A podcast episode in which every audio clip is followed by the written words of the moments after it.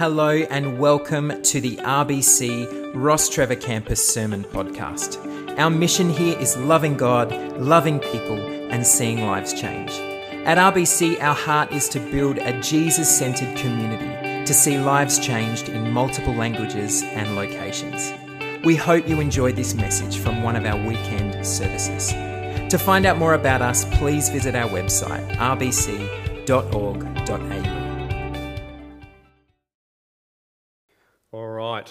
Good evening. Thanks for having me here to speak to you.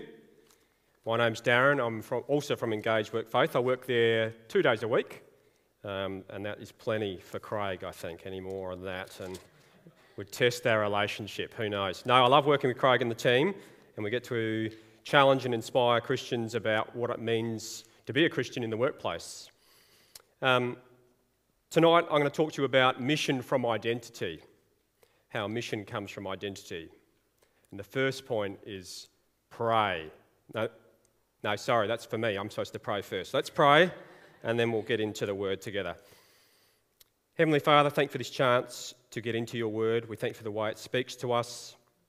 We thank you for the way it challenges us and schools us. And we pray tonight we would handle it faithfully. We pray that we would engage with it um, honestly. And we pray that good would come up tonight as we meet together as your people and want to grow in love towards you and each other. We thank you for what you'll do in Jesus' name. Amen. If you've misunderstood your identity, you will misunderstand your mission. If you don't know who you are, you'll question what you're doing. I discovered that there are dozens and dozens of movies where the main character has an identity crisis due to amnesia. Have you ever noticed that? I looked online, you can even sort them alphabetically. You can take a pick, there's multiple in each letter. Uh, the one I stumbled across and I connect with is the Bourne Identity. I think this is a perfect example. Uh, so, Jason Bourne, has everyone seen that movie? Am I allowed to do a spoiler alert on a movie that's like, is it 20 years old now? I don't know. I'm showing my age. But the, uh, the one with uh, Matt Damon is the one I'm talking about. And Matt Damon, playing Jason Bourne, is plucked out of the sea unconscious by fishermen and he awakes to realise he can't recall his past. As the movie progresses, he rediscovers his rare and efficient skills in combat and surveillance. In the end, this process leads to him finding out his identity and his past. But, spoiler alert, he rejects all of it because he doesn't like it, and he no longer believes in the mission he was on. So his newfound sense of identity emerges in this story from his old one, and he sees life with new purpose and thus starts a new mission, as it were. In the same way, for you tonight, understanding of your mission comes from knowing who you are. I'm going to spend some time in the book of 1 Peter tonight, a letter from Peter to a scattered group of Christians. And the book of 1 Peter, in a nutshell, says you can know who you are so completely that even the strongest opposition and pressure won't shake you in that identity. The original readers of this letter actually faced intense opposition from day to day as they lived out that new identity as the people of God. And this letter reassures them that their identity in Jesus is secure and their efforts to live in a way that reflects Him will never be pointless. And the reason is every circumstance of life is preparing them and us for our ultimate end to be united as a people, a family who are to the praise of Jesus Christ at his return. So I love that our songs have centered around Jesus tonight. That's been a perfect introduction. So, in discovering our identity, we stumble across the idea of new birth. We're going to be spending a little bit of time looking at 1 Peter chapter 1 verse 3. And let me just read it to you and then we'll put it up on the screen in just a moment as we get further into it. But I'll read it to you to start with. Praise be to the God and Father of our Lord Jesus Christ in his great mercy, has given us new birth into a living hope through the resurrection of Jesus Christ from the dead. No behavioural or psychological training will result in you taking on this identity. Not even a harsh life of asceticism, of restricting the good things, the pleasurable moments in your life will do that. In the old days, that used to mean perhaps you would dwell in a cave away from everyone else so you would not be tempted to do anything bad. Perhaps it meant climbing a tall pole atop a platform and staying there for a long time so that no one could tempt you. These days, perhaps that means you delete all your social media for a week, and that's the equivalent, um, so that you can't be tempted. But what we discover, this is not effective, because a lot of our issues, as much as we like to blame circumstances around us, we start to notice the issues come from us, from inside us. This is something that the earliest Christians from the earliest days understood of Christianity. They knew that no self effort would ever change them from a darkness dweller, is what 1 Peter would call it, to a light seeker. They understood that only Jesus was equipped to transform them in this way. So now we'll look at 1 Peter 1, verse 3 to 5 a little more closely. And I think the whole crux of the letter is right here in these verses. And if we miss it right here, we might end up trying to live the rest of the contents of the letter, or perhaps rejecting the rest of the contents of the letter, because we see them as a set of moral codes to better ourselves. That's not the message of the letter. Nothing could be further from the truth.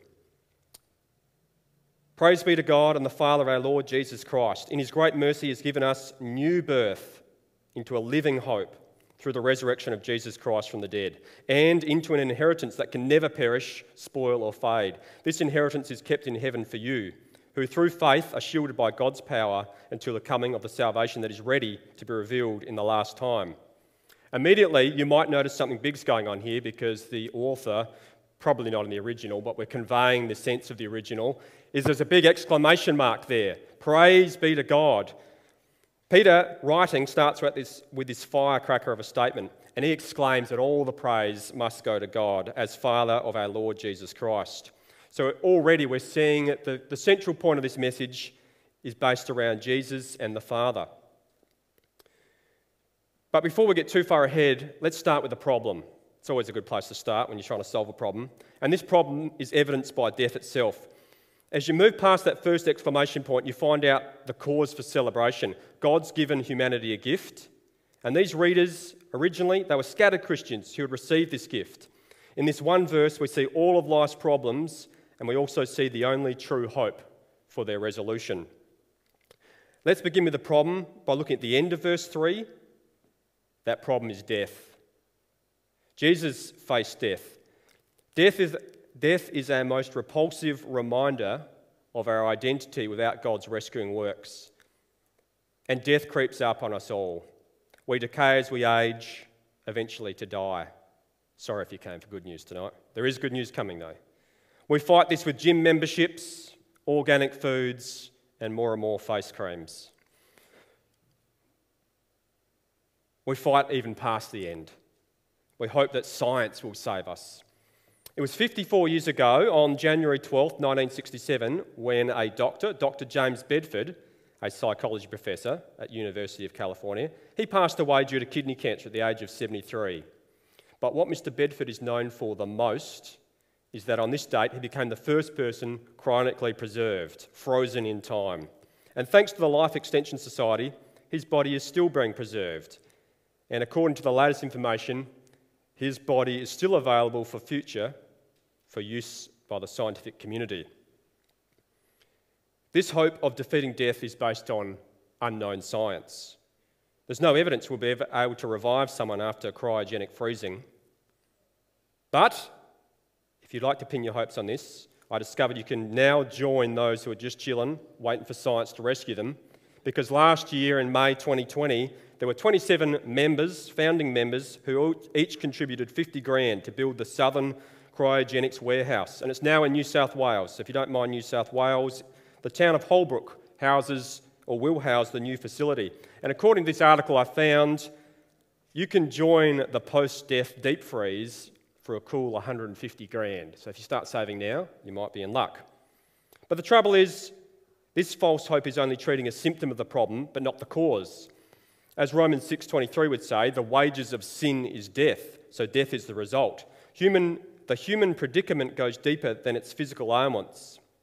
Since our earliest history, we have seized autonomy with the desire to rule ourselves.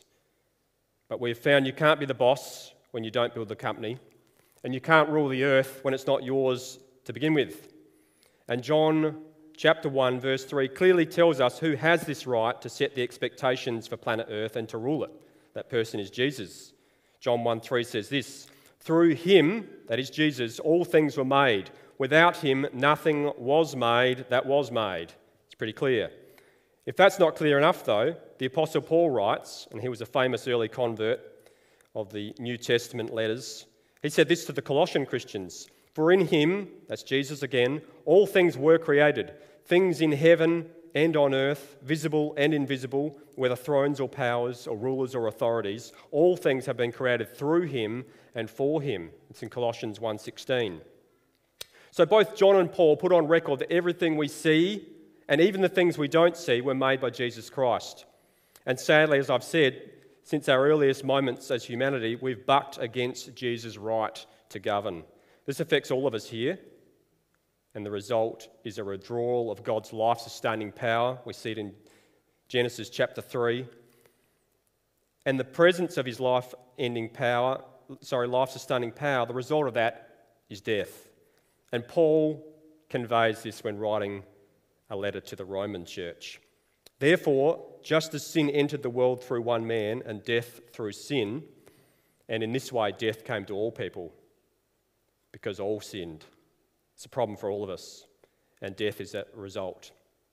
All this says that we as a collective have a huge problem, and it's a problem that permeates our being that no cryogenic deep freeze can fix. But there is a new hope, a resurrection hope, we will discover. Because clearly, this is not the full picture of our text in 1 Peter because this is the bad news. But Peter wouldn't have a cause to celebrate if it was all bad news. Ironically, his cause for celebration actually rests in the same person from whom we've attempted to snatch control from Jesus. So as we move back in the verse in 1 Peter 1 3, we see that the word resurrection is linked to the activity of Jesus. This is a mind blowing concept and it's presented in a single phrase here through the resurrection of Jesus Christ. According to Peter, our cryogenic deep freeze solution is 2,000 years behind the times. So you can all put your 150 grand back in the bank now. Peter's writing, in chorus with everyone else that writes in the New Testament, that the big news is that the one person humanity has shunned has returned to win us back by reversing the effects of our self rule. This is the message of hope. This message rests on the bedrock of resurrection, of death transforming to life. It was so central that Paul writes this And if Christ has not been raised, your faith is futile. You are still in your sins. 1 Corinthians 15 17. Paul's saying that if the Christian hope is not grounded in this historical reality, the resurrection of Jesus, we should basically pack up and go home. We could put the fairy lights elsewhere, they'd be better served. Our activities here wouldn't be much different than, say, the life saving Extension Society that Dr. James Bedford hoped in, or, dare I say it, the Country Women's Association. And Peter even stresses this again in his second letter. He says, For we did not follow cleverly devised stories when we told you about the coming of our Lord Jesus Christ in power, but we were eyewitnesses of his majesty. That's in 2 Peter 1:16. So the Christian hope has always rested on this historical event, and we trust those closest to the event who were transformed from that ragtag, frightened bunch of disciples into an empire changing group of disciples of Jesus. And they changed the world with this same news. So we've seen the universal problem that humanity faces, we've seen its only solution. So, how does a person enjoy the benefits of this reversal of fortunes? Well, further inspection of 1 Peter 3 shows it comes from God, the reverser and restorer. It comes as a gift of new birth. And God has already given this gift to the first readers, since it's, it's actually addressed to God's elect, you find out in the first verse. But how did they come across it? Well, it says in 1 Peter 3 that God has given this gift and they received it like everyone else through faith. And Paul confirms that in writing to the Ephesians. He says in Ephesians 2 8 and 9, For by grace you've been saved through faith, not of yourselves. It's a gift of God, not by works, so that no one can boast. So it's not by hiding in the cave, and it's not by climbing the pole, it's not by deleting your social media. John puts it another way in his gospel. Yet to all who did receive him, to those who believed in his name, he gave the right to become the children of God. Children born not of natural descent, nor of human decision, or of a husband's will, but born of God, in John 1 12 and 13. So, the new and living hope that Peter celebrates is found in being transformed into a new creature by the power of God. This is who you are if you've placed your trust in Jesus, believing in his name and what he's done for you. And it's only this gift of grace, this goodness of God, that can bring about this transformation required to reverse sin's effects. So, tonight, if your hope, trust, and belief is in Jesus, you can look forward to the day when sin's entire effects are reversed. Because you can say with the Apostle Paul, Christ has indeed been risen from the dead, the first fruits of those who have fallen asleep, in 1 Corinthians 15 20. So now we're more like Jason Bourne. We've discovered Christian identity. and like Bourne, we've discovered we didn't like our old identity, but we also have a better understanding of our mission going forward. We find out that our new mission rests on new values. Um, let me just.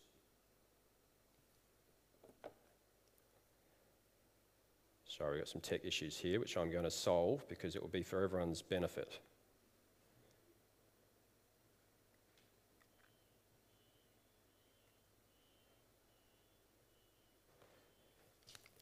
Okay, new values. There we go.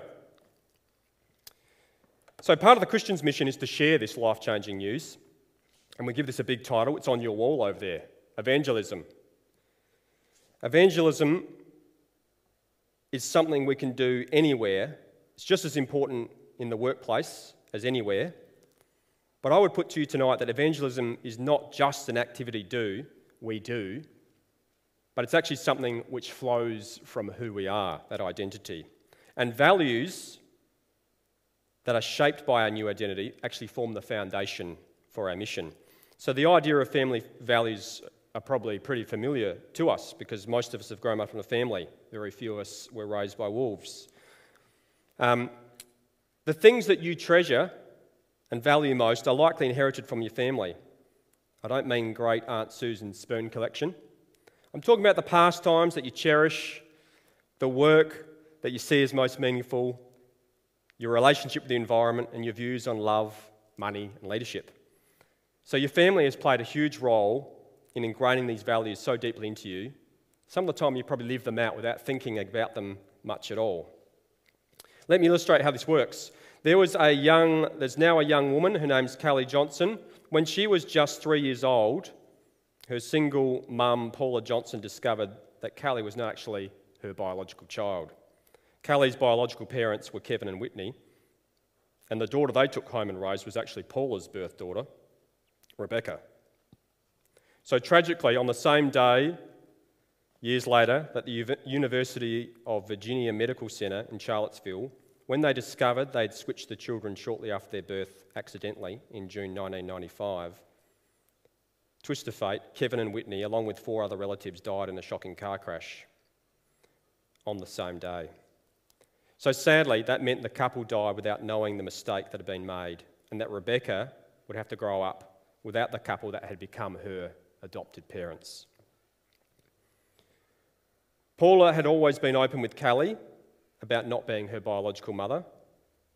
Yet interestingly, Callie says Paula is more than just a mum to her. She calls her, she says, she's my best friend. She said this much later in an interview. She always has been, she went on to say. And I can honestly say that. She says her adoptive mum, Paula, who raised her, remains the single biggest person in her life. So here we see the love between a parent and child that overcomes their biological boundaries. Callie felt so nurtured and valued and cared for, she now considers Paula her best friend. I don't know whether my kids view me that way some days they do, depends what they're getting through the drive through. Um, identities and values are so firmly grounded in her relationship with her adopted mum that she's now sees herself so truly part of the family. And for us, as if we're listening tonight, we're Christians, Peter says our situation is quite similar. We have been switched at birth. And in this case, we've been switched at second birth. So, according to 1 Peter 1, as a result of your new family identity, you take on new values. You begin to reflect God's character. For the original Christians, as we've mentioned, they were trying to do this in the face of intense opposition. So, the purpose of this letter was written to them to encourage them to continue living out their new identity. Don't be put off, don't be shaken. And we find further down that the reminder of the most important family value, which God says to his people Be holy because I am holy. Be holy because I am holy. That's what God calls us, calls his people to do. That is the core of their new value coming from their new identity. And that changes our view on a whole lot of things. We see that testing times are not a pointless diversion from the real goals of life. Because trials bring maturity. We see that in verses 6 and 7 of chapter 1 there. It gives us inexpressible joy because we start to understand that the end result is our salvation of our souls. We see that in verses 8 and 9. And what it means to live like your Father then is to be holy in all that we do. Christians reflect God with big picture living, I guess you could call it. We're not overly attached to temporary possessions, or shouldn't be. We're starting to learn to be. We're not overly attached to specific pastimes as our saviour, the thing that will rescue us and make our life fulfilling. We avoid empty lifestyles in verse 18 because we live as foreigners, it says. We're not just motivated now, or we're growing to be not just motivated by comfortable living, collecting more possessions, retiring comfortably, and then popping a lovely marble tombstone atop your grave when you're done. Or if you've got the money, you might have secured a spot in the deep freeze in Holbrook. So these are really, they're quite dramatic shifts in perspective, and they can sound intimidating. Like you're sitting here tonight and go, well, I kind of like comfortable living. I don't sleep outside when I've got the bed indoors. But the point of the letter is that the people originally were challenged. They were feeling conflict and opposition to this way of life. And that's the point of the letter to grow them and to grow us in our new identity. So, in short, the view of ourself should be shifting entirely. It's quite different because our culture has a similar idea that when individuals are joined together, they form something greater, don't they? We see that around us today very much so. We're becoming very fractured in this idea that people join together, and when they join the right group, they become something significant. But the struggle at the moment is we don't know which group we belong in. We're all wrestling with the idea of whether I'm in this group entirely, whether my groups overlap, and which one's more significant. It opens a whole can of worms we don't know what to do with. But Peter's showing that for Christians, this tiresome task has already been done for you in a significant way. It's been done through the history spanning project of God. And Peter gives us clues to this when he links the characteristics of the Old Testament to God's people who are united in Jesus. We see the language, if you were to jump through the chapter 2, we're just doing an overview here, so we'll make a few notes as we go. But in chapter 2, you'll see words like 2 verse 4, you'll see words like temple, and priest and offering sacrifices. So, this is not a new work, this is the great work of Jesus continuing from the very beginning to build a people, a group of worshippers for himself, what could be called a spiritual house, as it's called here in the text. So, we're encouraged, just like the early Christians, to see that our lives are important, but they're also a small part of the great picture of God's redemption plan all through history. Often we can get very short sighted and we can start to think about me and my blessings and I and, you know, the old song, Oh, How He Loves You and Me. We'll have that bit. Um, we get a bit short sighted. We, we fail to see that we're a part of God's plan that started way back when with Abraham, that was promised in Genesis. And we're part of that. That's what we're part of. And we're heading towards a full scale restoration redemption in Jesus himself when he sets all things right at the end of time. So, this is the viewpoint we should be taking as we're going into our life and into our workplace. Um, together, we're being built together into something greater, a spiritual house. And we know what our mission is, explained here for us tonight, to highlight God's greatness. And it should be noted that the people that God is building is even bigger than you here tonight at Rostrevor. It's bigger than the church I come from or the church Craig comes from. We know this because it's written to a bunch of scattered people. This is written to people all over the world. You are now being built into something significant, a place of worship that lifts praise to God, a people for his glory, a chosen people, it even says, a holy nation. Those are big terms. That's you tonight if your faith is in Jesus Christ. And that means our mission has changed. We now have a new mission. And this purpose is,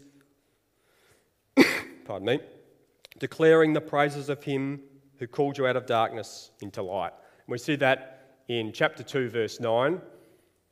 I'll read it for you. Chapter 2, verse 9. But you are a chosen people, a royal priesthood, a holy nation, God's special possession, that you may declare the praises of him who called you out of darkness into his wonderful light. Purpose, that you may declare the praises of him who called you. So this means we're now on mission and it also means that Christians shouldn't leave that identity at any door they enter, including the workplace door, the home door, whatever door you're going through. If you're in the outdoors, with outdoors, then you shouldn't be leaving this identity behind. This should now be infused and permeated and marinated. You should come to a full understanding of this. And that's the trap of our culture. It's to see our lives as separate boxes which we can move to at our convenience and leave those people in that box that's how we treat work sometimes, and that, that's good. Craig enjoys that aspect of our relationship. Um, and we tend to see them as spheres that don't connect, they're all different. There's no link between them. But when you understand your new identity, there's an infusing going on. I'm starting to desire a cup of tea, but that's all right. There's, there's a marinating, oh, I shouldn't say that, we're getting hungry. But there's something going on here that, that gets to the core of our being that gets to the essence of who we are. And it's found in Jesus Christ. It's found in God as the builder of this holy temple, this building that we are together, fit together. And what's interesting is Peter actually has a distinct focus on how exactly you sing these praises of God who's brought us into the light. There's a real theme in Peter, if you were to read through, and we'll highlight a few points of it just briefly, that li- how you live is very much part of how you point to God, how you be his holy building. Um, so, a couple of specific examples are in 2 verse 12. Live such good lives among the pagans that though they accuse you of doing wrong things, they may see your good deeds and glorify God on the day he visits us. So it's a compelling life. Again in 2:15 it says the same thing. It's the will of God that by doing good you should put to silence the ignorance of the foolish people. Hmm, beg pardon. Chapter 3, Peter does, gives a few more examples. He says in 3 1 and 2 Wives, in the same way, submit yourselves to your own husbands, so that, if any of them don't believe the word, they may be won over without words by the behaviour of their wives. And that fits into the theme of 1 Peter, where it's, it's saying we should fit into the structures of society as best we can. As we're not here to overturn things from the top down. We're here things to be a grassroots movement of people that have changed inside that change everyone around us through infusion. So, Peter is giving these ideas that um, come through again and again that the way that we are on mission, that we found our new mission, is the way we live. Be holy as I am holy, the text said. That's the calling, the primary calling. Everything fits under that. And that doesn't matter whether you're at work, whether you're at home, whether you're driving in peak hour and there's an idiot driving in front of you. It doesn't matter what the situation is. You're called to be holy, to be something other, something higher like God, filled with love and peace and joy. So, again, we see a, Christian's practical expression of their identity in Jesus often meets opposition. It's a key theme, another key theme. And the reason is there's a war between kingdoms going on, isn't there? There's those that are fighting for the kingdom of self, and they'll And we fall in this category at times still, don't we? Where we will wrestle and, and fight and scratch and claw to get, get our way at times. And that's how most people are living. And then there's those that are called to live with the kingdom values, with the values of their Father, to be holy. So that's why there's conflict. That's why these early Christians had conflict that they had to deal with. That was harsh. So, importantly, the way you live amidst that conflict is very important in the way that you sing the praises of the God who's called you. So, if evangelism then is not just talk, according to Peter, it's both talk and practice, how does this apply for us in the workplace? Well, I think this has got clear application to, the, to our work arena. A workplace relationship is often, as Craig pointed out earlier, a long term relationship, unless you get fired. In my view, that means there are more similarities between sort of the spouse winning over their unconverted husband or wife by living alongside, showing those values of Christ. I think there's more in common with that in the workplace potentially than, say, Paul in the public square just calling out, because that was right for the moment. But at other times, here Peter's saying, at times you're in for the long haul. You can't get up and preach every time. If you've got an unsaved husband or wife, it's not fitting you should get up on the table and preach down the verse at them. And um, that's, not, that's going to do more harm than good. So Peter's saying there is a key element of the way you live as being part of that message. But also, you'll notice as we dig in further that um, Peter doesn't stop there, though. And often we would like him to stop there. Peter also says to us that in chapter 3, verses 14 to 17, it says, But even if you should suffer for righteousness' sake, you'll be blessed. Have no fear of them, nor be troubled, but in your hearts honour Christ the Lord as holy, always being prepared to make a defence to anyone who asks you for the reason for the hope that is in you. Yet do it with gentleness and respect. So, always being prepared to make a defense to anyone who asks you for the reason for the hope that is in you. So, it goes beyond the way we talk, sorry, the way we live, and it eventuates in conversations. Because if we've got a, a message, if we've got good news, at some point you have to communicate that. It's not often that someone will come and just act out the evening news for you or mime what's going on in their lives. Good news, bad news, any news requires communication at some point. And the message of the gospel is good news by definition. It requires you to communicate at some point. And that's what Peter says too. There's going to come chances for you to explain why you're living the compelling lives you live. And I'll give you a couple of examples tonight of the difference between perhaps the way we're tempted to live and how we, we can live on mission for God, with a focus on the workplace. So there's no surprise this is how we're called to live because, of course, God's project of restoration is relational in nature. He's all about building a people. He's not just building a thing, the building is a metaphor. He's building people under Jesus Christ, a group called to him. And I think, in a way, unbalanced relationships in the workplace are a cause of great tension in the workplace. Christians can actually stand out as quite different as hope bearers when they are in relationships that are transformational and not transactional. And I would describe it this way transactional relationships, they just focus on the give and the take. What have you done for me lately? And that can be quite prevalent on the job site or in the workplace, or even if you're a stay at home parent. Very much so. So we start to see this person as how do they add value to my team or my project or what I'm doing or my recreation time. Whereas transformational relationships are very different. They focus on a message. They focus, I think, in the gospel case, on love. They're focused on people and the well being of others. I think Barbara Johnson said it well. Never let a problem to be solved become more important than a person to be loved.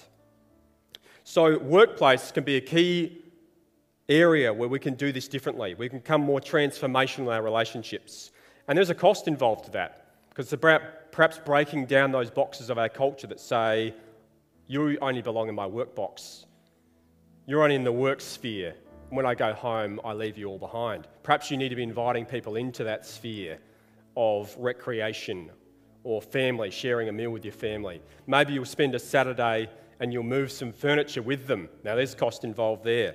So it views people differently. They're not just good for you at work, and the birthday cake, you know, does enough to communicate you don't dislike them. But it's about going further in a transformational relationship that reflects God and says, I care about all of you. Just like Jesus did when he cared for people, had compassion on them. He taught them, but then he had compassion and he was willing to feed them as well because he knew they were a whole person, a complete person, and all of them needed him. We should view our workmates in just the same way, just like Jesus did. We don't want to see their physical bodies as less important than their spirits. We want to live out transformational relationships in a way that prompts others to ask us for the reason for the hope within us. We can tend to become unbalanced, can't we? That's a challenge for us. We can tend to the side of the coin that says, I'm just going to be all about living the compelling Christian life. That's my thing, that's what I do. So I'm going to go to work, best Excel spreadsheet you've ever seen, no errors. Whatever it is, you know. But seriously, you're living for God in a way that you honour Him. That's good. But we sort of leave, we like that side of the coin sometimes, depending on your personality. But then you come to the other side of the coin and you go, I'm just going to tell everyone whenever I get the chance. So every time you come to the tea room at work, I'm just going to hit you up with, you know, John 3.16 yet again, or whatever it is that you do. I'm going to invite you to my church again. And we forget one side or the other of the coins. But Peter says this is both. We don't want to tend towards one or the other. We need to have both together. That is the message of hope that we have. It's the message that should go deep down into us, the message of hope through the resurrection of Jesus. So I reckon if you're feeling guilty about not sharing your faith in the workplace or to your neighbours, maybe you're doing it wrong. I reckon if you view sharing faith as one of those things on the list you have to do this week, you might be doing it wrong. Because the good news of hope should bubble out of you like a sponge that's soaked up plenty of liquid. When squeezed, the same stuff should come out. And when we're under pressure, just like these people were, that's what should happen. The message of hope should bubble out. It should be part of your core, part of who you are. So don't try and tack evangelism on anywhere workplace, home, any scenario. Concentrate on your identity in Jesus Christ and your calling to be holy as He is holy. I'm going to leave you with three questions tonight in conclusion. Have you experienced the new birth into living hope to start with, or are you still back at square one with the problem we all face? Tonight, you can place faith in Jesus and what He has done, the way that He lived His perfect life before the Father, the way that He died a cruel death on our account for the sins of all of humanity and for you personally. And then he was validated and vindicated as worthy because he rose to life again to take his claim on the new kingdom. So that's a question for tonight. Are you even in the building that God is fitting together? That's the first step. If you have been born again with this living hope, how deep do the family values go? Are you absorbing them? Are you soaking in them so that you might be infused and marinated and give off that aroma wherever you go? That leads to people asking you questions. How come you have hope? It's a question for us tonight. And the last one if you have taken on these new family values, are you praying for opportunity, praying for the power of God to be ready in the moment? So when someone says, Why so hopeful? you're ready to jump at the chance to explain the living hope in the Lord Jesus Christ. I hope that's challenged you and encouraged you tonight. Thank you.